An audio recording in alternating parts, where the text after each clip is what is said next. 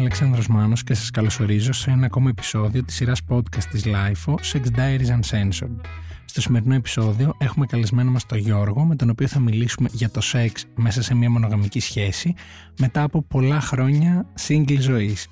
Εσείς για να μην χάνετε κανένα από τα επόμενα επεισόδια μπορείτε να μας ακολουθήσετε στο Spotify, στα Apple Podcast και τα Google Podcast και αν θέλετε να έρθετε στο στούντιο να συζητήσουμε μαζί κάποια ενδιαφέρουσα ιστορία σας μπορείτε να μας στείλετε ένα email στο podcast at lifeo.gr με την ένδειξη για το Sex Diaries Uncensored. Είναι τα podcast της Lifeo. Γεια σου Γιώργο. Γεια σου, Άλεξ. Τι κάνεις; Καλά είμαι εσύ; Μια χαρά. Τώρα που είσαι εδώ είμαι καλύτερα. Ωραία, χαίρομαι. Θέλω να ξεκινήσουμε λίγο από το παρόν σου, ε, στο οποίο γνωρίζω ότι είσαι σε μια μονογαμική σχέση. Πόσο καιρό βρίσκεσαι σε αυτή τη σχέση; Σχεδόν δύο χρόνια τώρα. Και πόσο καιρό ήσουν single πριν από αυτή τη σχέση; Τουλάχιστον δέκα τουλάχιστον 10, χωρίς να θέλω να προσβάλλω κάποιον, δεν μετράω μέσα σε αυτά τα 10 χρόνια σχέσεις ε, δύο μηνών ή τριών μηνών. Μετράω μόνο τις ε, σημαντικές που έχουν, ε, ξέρεις, που σημαίνουν κάτι για μένα. Οπότε θα πω 10 χρόνια. OK. Okay. Πώς, πώς είναι να είσαι 10 χρόνια σχεδόν single?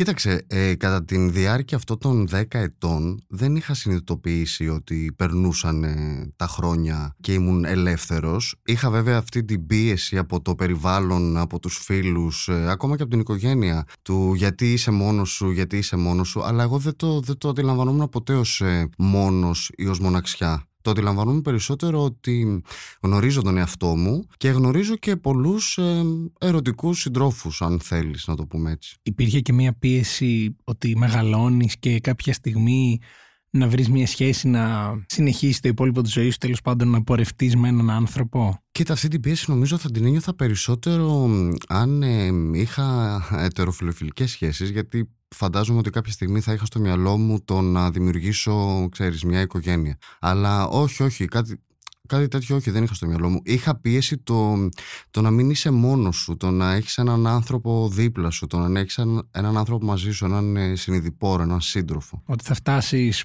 50 χρονών και μην έχεις μείνει μόνος σου και δεν υπάρχει κάποιο τέρι να ναι, περνάτε μαζί ποιος θα σε φροντίζει στα γεράματα, ναι, ναι. Αλλά εγώ πραγματικά δεν το ένιωθα έτσι, δεν, δεν το έβλεπα έτσι. Ξέρεις, έγινε, ένα, έγινε ένα κλικ μέσα μου ε, μετά από μια συζήτηση η οποία είχε κάποια, είχε κάποια διάρκεια αυτή η συζήτηση και νομίζω ότι ξέρεις ε, συνειδητοποίησα ότι μου αρέσει το να, το να είμαι με τον εαυτό μου ρε παιδί μου, τη βρίσκω με την πάρτη μου δεν ξέρω πώς, ε, πώς αλλιώς να σου το πω. Περνούσα καλά με τον εαυτό μου αυτό Οπότε πέρασαν εύκολα αυτά τα 10 χρόνια σε σχέση με ανθρώπους που ακούμε να έχουν έντονη την ανάγκη του να έχω μια σχέση, είμαι τόσο καιρό μόνος μου. Δηλαδή, ξέρεις, είναι μια κουβέντα που αυτή την ακούς συχνά γύρω σου.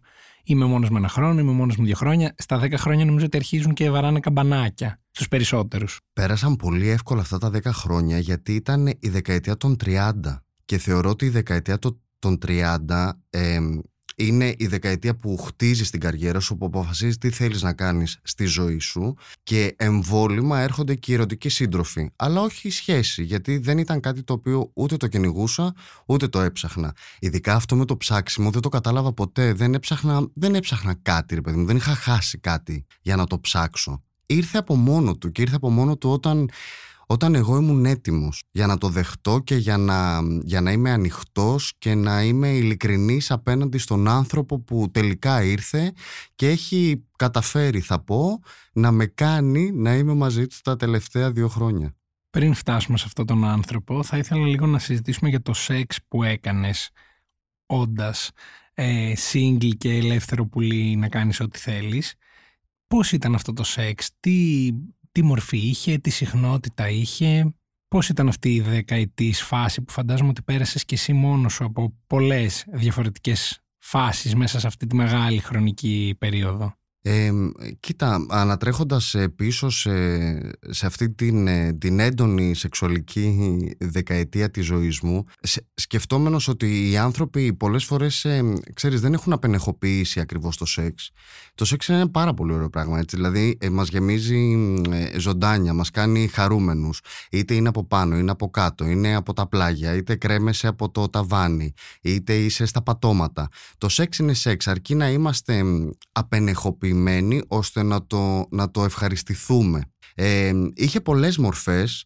Όταν λέω πολλές μορφές είχε σεξ ανάμεσα σε δύο άτομα, είχε σεξ ανάμεσα σε τρία άτομα, σε τέσσερα, σε πέντε και τα λοιπά και τα λοιπά. Νομίζω ότι όλοι ξέρουμε να μετράμε και να προσθέτουμε ανθρώπους ε, σε σπίτια που χωράνε. Είχε όλες τις μορφές, κάποιες φορές ήταν... Ε, λίγο πιο ερωτικό ανάλογα με τον, ε, ανάλογα με τον παρτενέρ. Ε, κάποιες φορές ήταν, ε, ήταν πιο άγριο, κάποιες φορές, ξέρεις, τελείωνε, ε, έφευγα και έλεγα δεν θα το ξανακάνω αυτό, δεν θα ξανακάνω one night stand, δεν είναι κάτι που με γεμίζει. Ε, παίρνωσαν δύο εβδομάδες, ε, νομίζω καταλαβαίνεις. Οι κάβλε ήταν κάβλε. Δηλαδή ξαναγινόταν το ίδιο και ξαναγινόταν το ίδιο και ξαναγινόταν το ίδιο.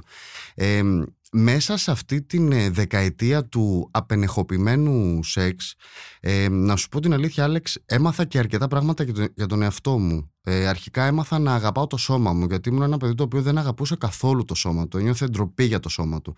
Δεν ξέρω αν είχε να κάνει με τον ε, σεξουαλικό προσανατολισμό ή με την κατατομή του σώματος, αλλά έχοντας διαφορετικούς ερωτικούς παρτενέρ, αυτή, τη, αυτή τη διάρκεια των, των ετών έμαθα περισσότερο να αγαπάω εμένα γιατί ξέρεις τι, όταν δεν είσαι σε μια σχέση και απλά κάνεις σεξ το βράδυ που θα γυρίσεις σπίτι σου ή την επόμενη μέρα το πρωί μετά από τρεις μέρες τέλος πάντων θα έχεις χρόνο με τον εαυτό σου για να σκεφτείς ε, τι είναι αυτό τελικά που σε γεμίζει. Τι ήταν αυτό που σε γέμιζε; Σίγουρα ήταν μια επιβεβαίωση γιατί όπως σου είπα ήμουνα ένα παιδί, ξέρεις τι, μεγαλώντας την ε, δεκαετία του 90 και γνωρίζοντας ε, ότι είσαι ομοφιλόφιλος δεν ήταν πάρα πολύ εύκολο. Δεν ήταν εύκολο ούτε στο σχολείο, δεν ήταν εύκολο ούτε στο φροντιστήριο.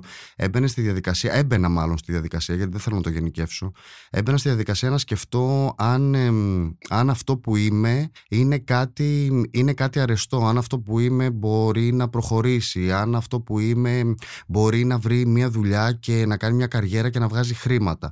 Κάνοντας λοιπόν ε, σεξ με διαφορετικούς ερωτικούς συντρόφους και ξέρεις παιδί μου τα, τα λόγια που λέμε πάνω στη μεγάλη γκάβλα ας πούμε ε, σε κάνουν να αισθάνεσαι ξέρεις πιο έξυπνος, πιο όμορφος άλλες φορές όχι τόσο έξυπνος ειδικά στις περιπτώσεις που σου είπα για, το, για τους περισσότερους ανθρώπους τύχαιναν περιστατικά που έβλεπα κάποιους πολύ ωραίους ανθρώπους μπροστά μου πόσο μάλλον γυμνούς Α, και γυρνώντας το βράδυ σπίτι μου, έλεγα: Πω, πω, μαλάκα, πρέπει να κάνεις δίαιτα, πρέπει να κάνεις γυμναστική, πρέπει να. Δεν ξέρω κι εγώ τι.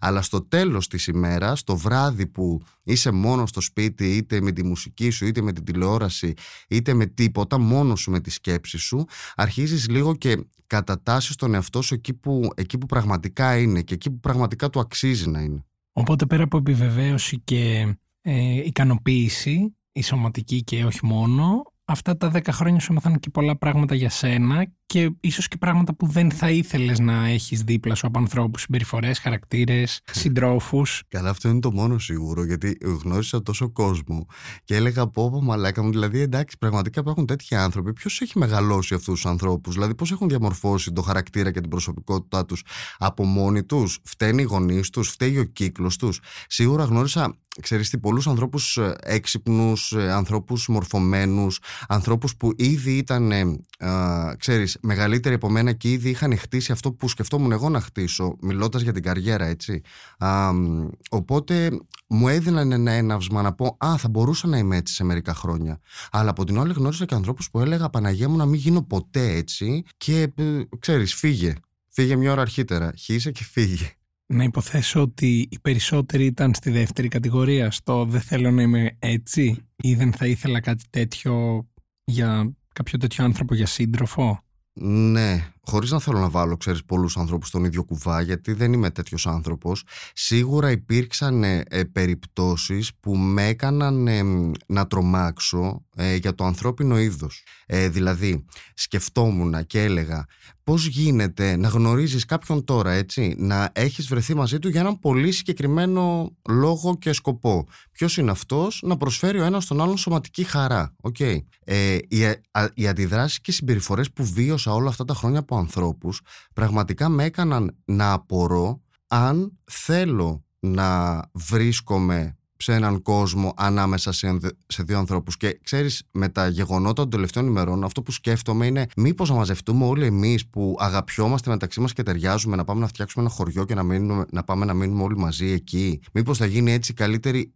όχι καλύτερος ο κόσμος, καλύτερη η δική μας ζωή. Είναι κάτι που το έχω σκεφτεί κι εγώ, για να σου είμαι ειλικρινής. Πάμε. Αλλά πάμε. Πάμε. Θα κάνουμε εκεί podcast. Θα κάνουμε ό,τι θέλεις. Τέλεια.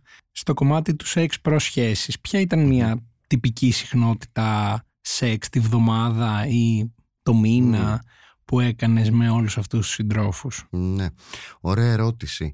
Υπήρχαν περίοδοι που μπορεί να μην συνέβαινε για έναν-δύο μήνες. Υπήρχαν περίοδοι που μπορεί να συνέβαινε κάθε βράδυ. Και όσοι από εμάς είναι, είναι ελεύθεροι και ε, ψάχνονται μέσω, μέσω των ε, applications έτσι, ε, γνωρίζουν πάρα πολύ καλά ότι δεν είναι και πάρα πολύ εύκολο να βρεις κάτι. Δηλαδή αν, ε, δεν είναι τόσο εύκολο όσο φαίνεται. Δεν είναι καθόλου εύκολο. Γιατί εσύ μπορεί να θες να βρεθείς με κάποιον τώρα ε, αυτός ο τώρα να σου λέει ναι και σε ένα 20 λεπτό να εξαφανίζεται και να είναι offline και να μην μπορείς ε, να τον βρεις οπότε λες άντε πάμε να ψάξουμε στο παρακάτω και τελικά υπήρχαν ξέρεις μέρες που έμενες με το κινητό στα χέρια για πάρα πολλές ώρες. Πήγαινε δύο ώρα το βράδυ απλά το έκλεινες και πήγαινες για ύπνο. Αλλά για να απαντήσω και στην ερώτησή σου υπήρχαν περίοδοι που μπορεί να έφευγα από το σπίτι μου Παρασκευή βράδυ και να γυρνούσα Δευτέρα πρωί κατευθείαν στη δουλειά με τέτοια συχνότητα. Χαίρομαι που το ακούω αυτό, γιατί φαντάζομαι ότι θα έχει πολύ ψωμί αυτό το επεισόδιο.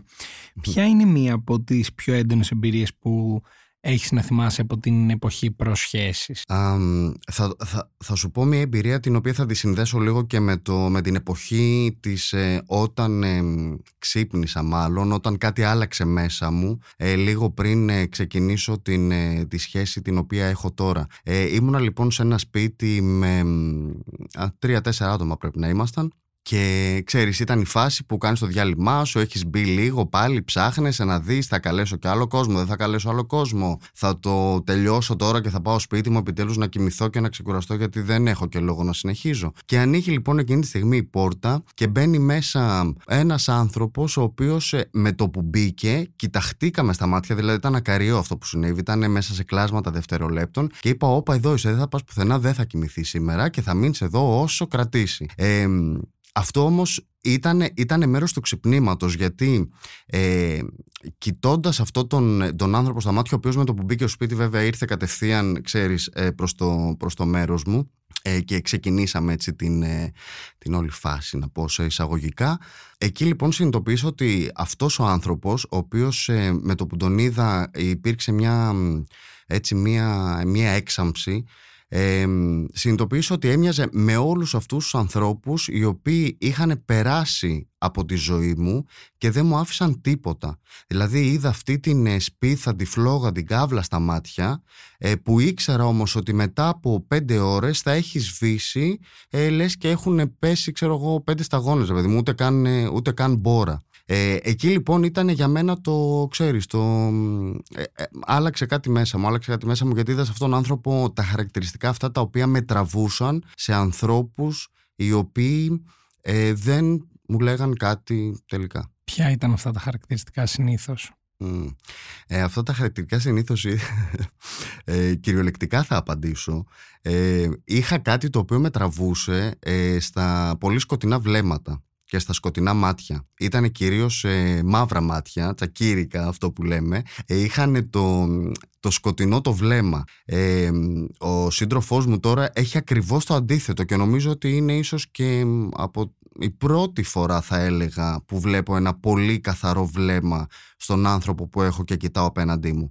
Αυτό το σκοτεινό βλέμμα λοιπόν το οποίο δεν μπορούσα να το ονομάσω μέχρι τότε ήταν αυτό το οποίο ε, με έκανε να είμαι 10 χρόνια μόνος μου. Σκληρό. Ναι, αλλά αληθινό.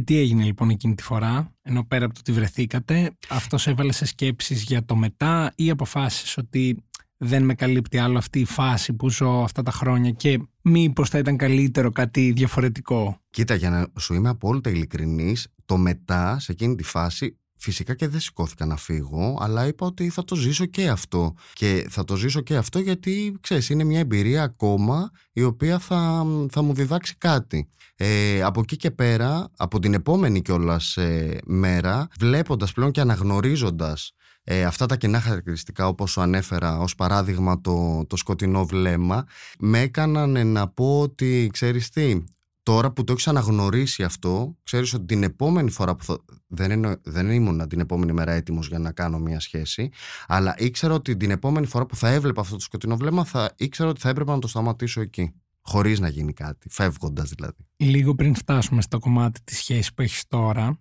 από αυτά που μου λες, φαντάζομαι και κάτι που μπορείς να μου το επιβεβαιώσεις ή να μου το διαψεύσεις. Είχες βιώσει καθόλου slut shaming, είτε από τον περίγυρό σου στο πλαίσιο της πλάκας, είτε σε πιο ευρύ επίπεδο κοινωνικά, ότι ο Γιώργος που δεν θυμάται καν με πόσους έχει πάει, δεν ξέρει ποιος έχει περάσει από το κρεβάτι του ή σε ποιο κρεβάτι έχει ξαπλώσει. Ναι, Είχες βιώσει κάτι αντίστοιχο. Ε, το βίωνα μονίμως για πάρα πολλά χρόνια από τους ε, περισσότερους μου φίλους οι οποίοι τυγχάνει να είναι η κολλητή μου φίλη, η γκέι κολλητή μου φίλη θα σου πω την αλήθεια ότι δεν το βίωνα από τις ε, straight φίλες μου από τις γυναίκες straight φίλες μου δεν το βίωνα αυτό. Το βίωνα κυρίως από τους γκέι φίλους μου. Ήτανε, ήτανε το μόνιμο αστείο της παρέας ήταν το μόνιμο αστείο το πού ήσουν εχθές το βράδυ, με πόσους πήγες εχθές το βράδυ, πόσα τηλέφωνα αντάλλαξες εχθές το βράδυ, πώς τους έχεις περάσει το κινητό σου, ε, τι κάνατε, πώς το κάνατε, δείξτον μου, κάντον μου, αυτό κτλ. Ε, το βίωνα καθημερινά, δεν με ενοχλούσε ε, που το Γενικά δεν, δεν με ενοχλούν πολλά πράγματα και τα πράγματα που πρέπει να πάρω στην πλάκα τα παίρνω στην πλάκα. Δεν ήταν κάτι το οποίο, ξέρεις, έμπαινε μέσα μου και με έκανε να το σκέφτομαι και να, το στεναχωρώ, και να στεναχωριέμαι. Γιατί εκείνη την περίοδο, κάνοντας αυτή τη ζωή σεξουαλικά, ήταν αυτό το οποίο με γέμιζε και μου έδινε χαρά. Οπότε δεν είχα να δώσω απαντήσεις σε κανέναν. Ήταν όμως μια ταμπέλα που, OK, okay, σου την είχαν φορέσει εν μέρει και έφτασες ίσως σε κάποιο σημείο που προσπαθούσες να επιβεβαιώνεις αυτή την ταμπέλα ακόμα και αν δεν ήσουν σε τέτοιο mood; Κοίτα, ήμουν η Σαμάνθα Jones της παρέας και για τους ε, φίλους που δεν γνωρίζουν, που αποκλείται με γνωρίζουν, ήταν μία εκ των πρωταγωνιστριών του Sex and the City. Ε, ξέρεις τι, δεν, δεν τα πηγαίνω πολύ καλά με τις ταμπέλες, γενικότερα. Δηλαδή, είμαι της άποψης ότι ό,τι ταμπέλα θέλει να μου βάλει ο άλλος πριν με γνωρίσει, ή αν με γνωρίζει, που μάλλον σημαίνει ότι δεν με γνωρίζει πολύ καλά και επειδή μου αρέσει να ξεχωρίζω τα πράγματα, θεωρώ ότι είναι ένα τελείως διαφορετικό πράγμα το ποιος είσαι α, με, το, με ποιους το κάνεις και με πόσους το κάνεις. Ε, η ταμπέλα ήταν κάτι το οποίο δεν, δεν επηρέαζε την ψυχολογία μου. Απλώς έχω ακούσει και από προσωπική εμπειρία θα σου πω ότι υπάρχουν πολλές φορές άνθρωποι που ναι δεν τους αγγίζει τα μπέλα και μπορεί να δέχονται και πειράγματα από φίλους στο πλαίσιο της πλάκας που οι φίλοι μας μόνο μπορούν να κάνουν τέτοιες πλάκες αλλά μπαίνεις και λίγο σε μια διαδικασία εφόσον είσαι η Σαμάνθα Jones της παρέας να ε, είτε νιώθεις καλύτερα όταν συνεχίζεις να είσαι αυτή είτε να νιώθεις περίεργα για μια περίοδο δεν είσαι Σαμάνθα Jones ή και οι άλλοι να έχουν από σένα την εντός πολλών εισαγωγικών απέτηση του «Καλά ρε Γιώργο, ένα μήνα τώρα τι θες να μας πεις ότι δεν βρήκες κανέναν ενώ έβρισκες κάθε μέρα».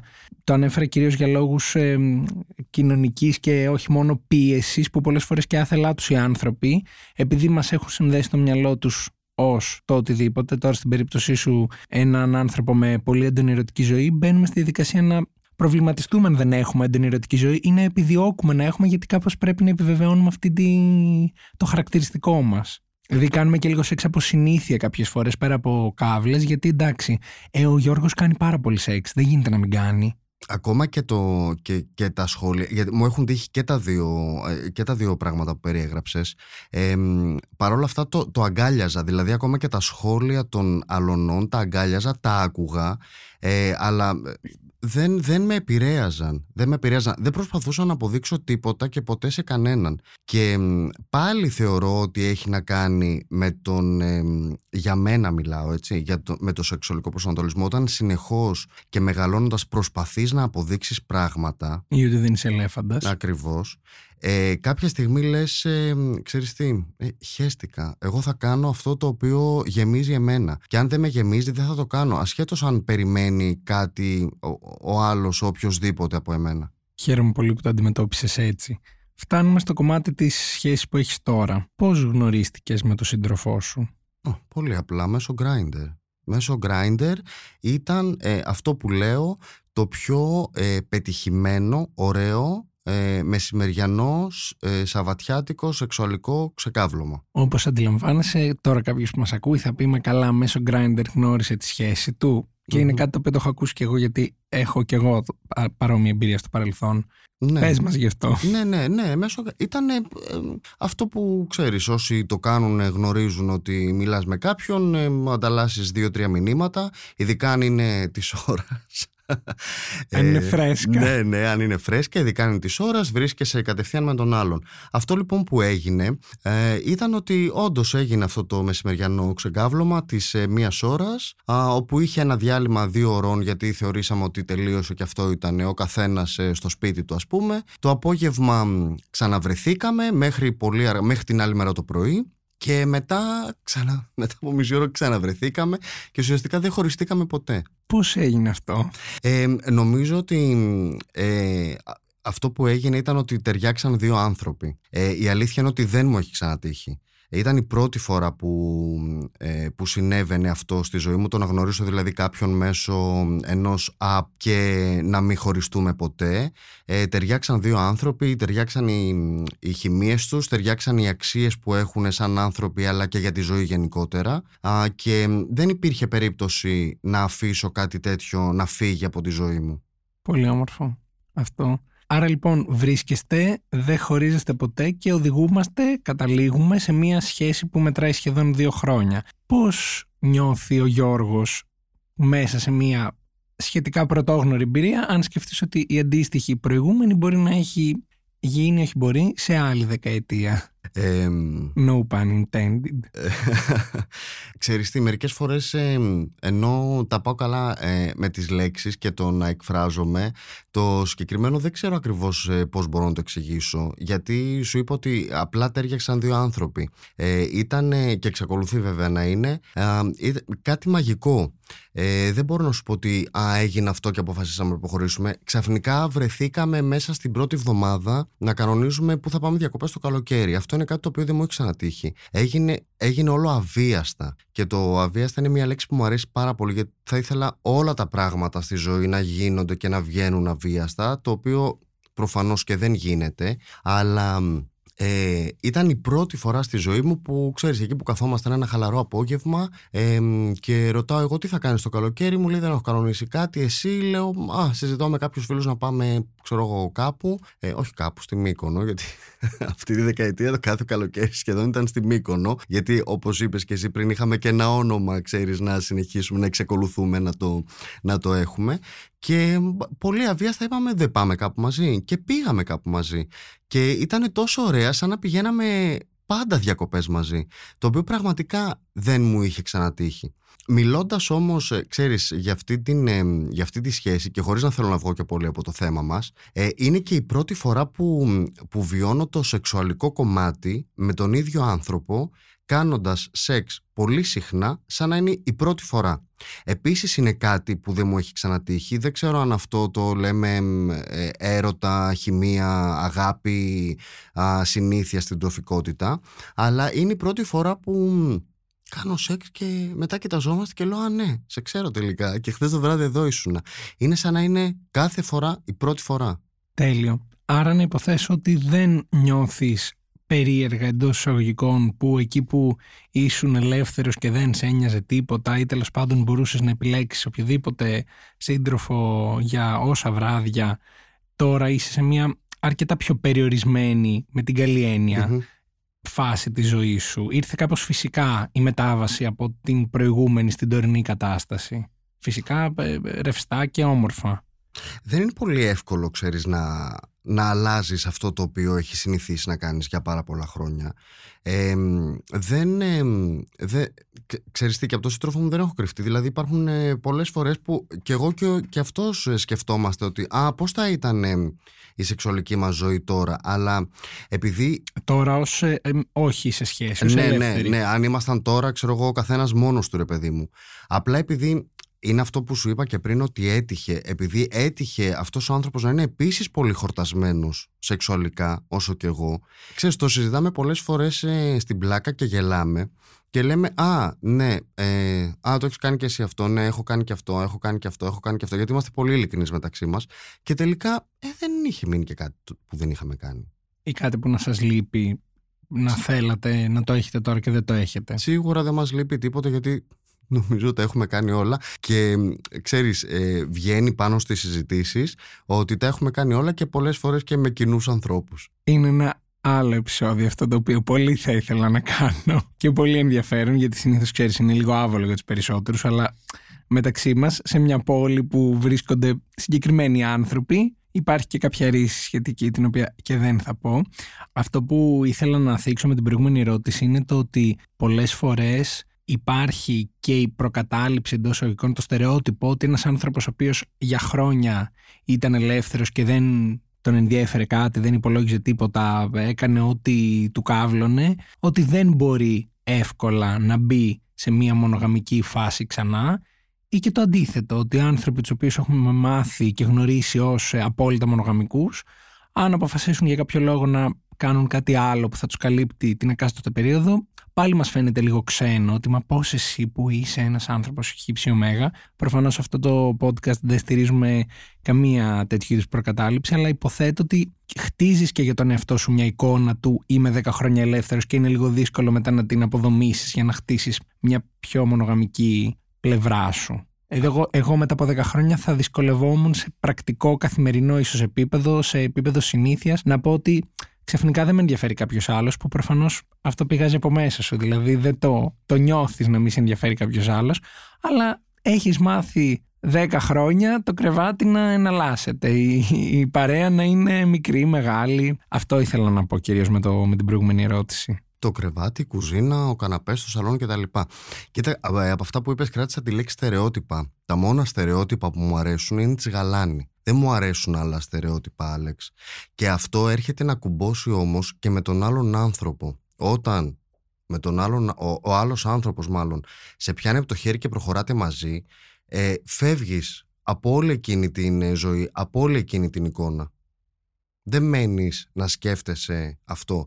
Όσον αφορά τώρα τους άλλους, ε, ήμουν πολύ τυχερός γιατί μάλλον, ε, ξέρεις, ε, τα τελευταία... Το τελευταίο 1,5-2 χρόνια νομίζω ότι ε, η ψυχολογία μου, η ψυχοσύνθεσή μου πήγαινε προς τα εκεί. Ε, δηλαδή ήμουν έτοιμος για, για τη δεκαετία που μιλάμε δεν ήμουν καθόλου έτοιμος και ανοιχτός στο να γνωρίσω κάποιον. Και το ρίχνω αυτό σε μένα, ήταν δικό μου φταίξιμο. Δεν φταίγανε πάντα οι άλλοι έτσι κάποιες φορές τις περισσότερες συγκεκριμένες περιπτώσεις φταίμε και εμείς. Γιατί ε, μπορεί μετά από ένα, από ένα ξεκάβλωμα ε, ε, ο άλλος άνθρωπος την επόμενη μέρα σου έστειλε μηνύματα τη μεθεπόμενα σου έστειλε μηνύματα. Αν εσύ είσαι αυτός ο οποίος δεν απαντάει σημαίνει ότι δεν δίνεις την ευκαιρία σε κάποιον να σε διεκδικήσει τώρα όμως ήμουν έτοιμος στο να αφήσω τον εαυτό μου να με διεκδικήσει κάποιος τι έχεις δει να αλλάζεις στο σεξ που κάνεις τώρα εντός μονογαμικής σχέσης σε σχέση με το σεξ που έκανες εκτός αυτής; Ε, έχει μπει ένα πολύ βασικό συστατικό στο σεξ τώρα, το συνέστημα. Πριν δεν υπήρχε, πριν ήταν ε, πάμε. Τώρα υπάρχει και κάτι πίσω από αυτό το οποίο έχει πολλά παρακλάδια. Είναι πολλά τα συναισθήματα ε, που νιώθεις όντας ερωτευμένος σε μια σχέση κάνοντας σεξ που το σεξ μιας σχέσης δεν χρειάζεται να είναι βανίλα πάντα, γιατί αν είναι βανίλα, ε, δεν θα διαρκέσει και πάρα πολύ αυτή η σχέση, έτσι. Δηλαδή πρέπει να βάζεις ε, τα, τα συστατικά σου, τα έξτρα, ό,τι και αν είναι αυτό. Μπορεί να είναι πιπέρι, μπορεί να είναι κανέλα, μπορεί να είναι δεν ξέρω και εγώ τι. Δεν είμαι και πολύ καλός στη, στη μαγειρική. Ε, βάζεις πράγματα μέσα. Αλλά αυτό που αλλάζει πραγματικά είναι τα συναισθήματα. Η συχνότητα του σεξ εκτός σχέσης και εντός σχέσης η συχνότητα του σεξ, Άλεξ, εντός σχέσης είναι πάρα πολύ δύσκολη. Και είναι δύσκολη γιατί, όπως ε, σου είπα και πριν, όταν είσαι μόνος σου, ξέρεις, ψάχνεσαι, ρε παιδί μου. Οπότε μπορεί να μην σου κάτσει όταν θέλεις ε, εσύ εκείνη τη στιγμή να κάνεις σεξ. Όταν λοιπόν έχεις τον άνθρωπο δίπλα σου στον καναπέ, μπορεί να κάνεις σεξ και πέντε φορές τη βδομάδα, το οποίο είναι πάρα πολύ κουραστικό. Κάποια στιγμή κουράζεσαι, ειδικά όταν έχεις μια γεμάτη ζωή που δουλεύεις 10 ώρες την ημέρα. Είναι πολύ συχνό. Είναι πολύ συχνό, αλλά δεν. Ε, ξέρεις, ψάχνεις να βρεις πράγματα, αντοχές ε, για, να το, για να το κρατήσει αυτό το επίπεδο. Μην πάει από τις πέντε φορές ξαφνικά μία φορά τη βδομάδα γιατί είσαι πολύ κουρασμένος και γιατί έχεις το σιγουράκι και το, σταντα, το στανταράκι να κάθεται δίπλα σου. Οπότε εκεί ας πούμε ότι πρέπει να κάνεις μια προσπάθεια να δίνεις χαρά σεξουαλική στον άλλο, να παίρνεις βέβαια γιατί έτσι είναι το σεξ, δούνε και λαβίν ε, αλλά είναι, είναι πολύ συχνό το οποίο δεν το περίμενα. Δεν είχα συνηθίσει να κάνω σεξ τόσο συχνά. Γιατί είναι άλλο πράγμα να ψάχνεσαι μία-δύο φορές τη βδομάδα ή όταν έχεις χρόνο ή όταν έχεις κάβλες, και είναι άλλο πράγμα να κάτσει με τον άλλον εκεί που είστε αραχτή στον καναπέ βλέποντας Netflix και ξαφνικά γίνεται ξέρεις υπάρχουν οι ορμές, εκεί πρέπει να, να, προ, να προχωρήσεις. Λειτουργεί δηλαδή και λίγο ως κίνητρο η ύπαρξη ενός ανθρώπου δίπλα σου που διαρκώς σε ερεθίζει, σε καυλώνει, σε κινητοποιεί να κάνεις παραπάνω σεξ από αυτό που ενδεχομένως θα έκανες εκτός σχέσης. Λέει αυτό εννοείται. Άμα δεν δούλευα, μπορεί να το κάνω και όλη μέρα. Και επειδή έχουμε αναφέρει αρκετές φορές αυτή τη λέξη, θα ήθελα λίγο να σταθούμε στο κομμάτι της μονογαμίας.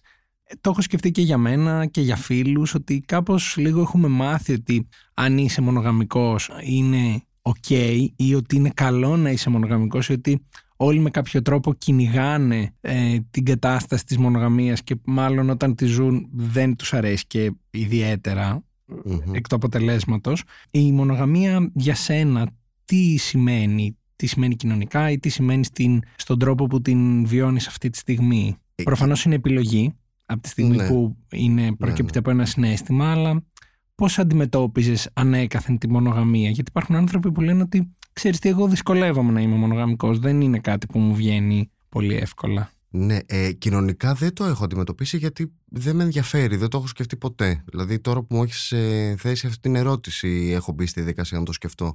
Ε, και επειδή δεν ε, μπορώ τόσο γρήγορα να σκεφτώ κάτι τόσο σοβαρό, θα σου πω δεν με ενδιαφέρει.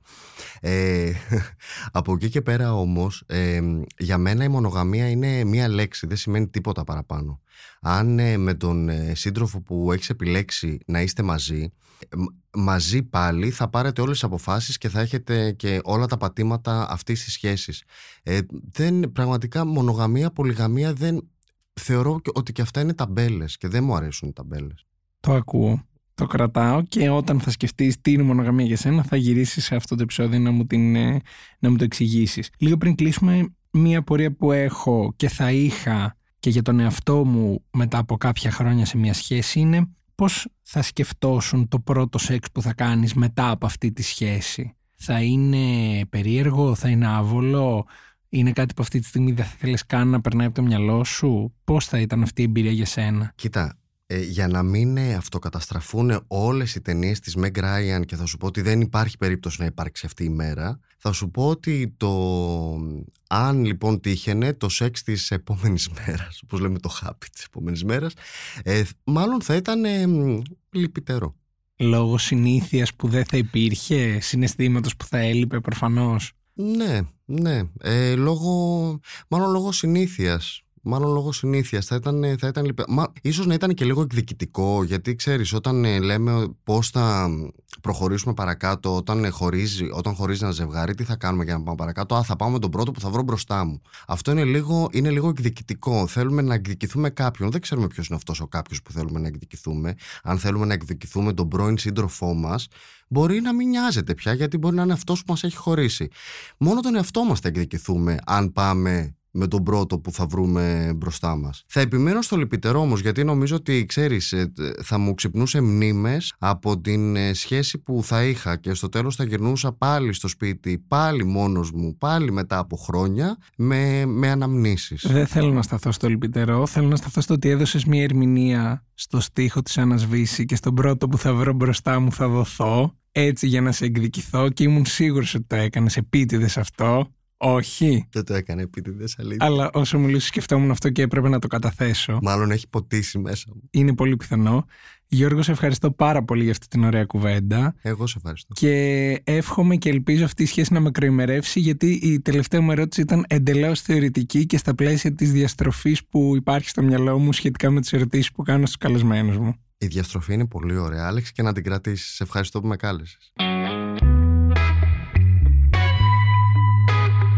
Ήμουν ο Αλέξανδρος Μάνος και αυτό ήταν ένα ακόμα επεισόδιο της σειράς podcast της LIFO, Sex Diaries Uncensored.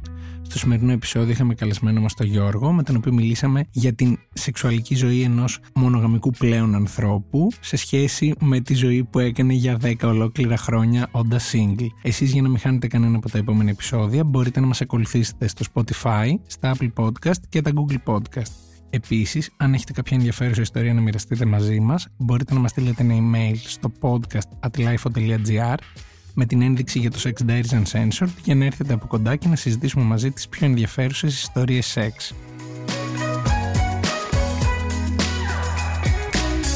Ηχοληψία, επεξεργασία και επιμέλεια, φέδωνας χτενάς και μερόπικοκίνη. Ήταν μια παραγωγή της Lifeo. Είναι τα podcast της Lifeo.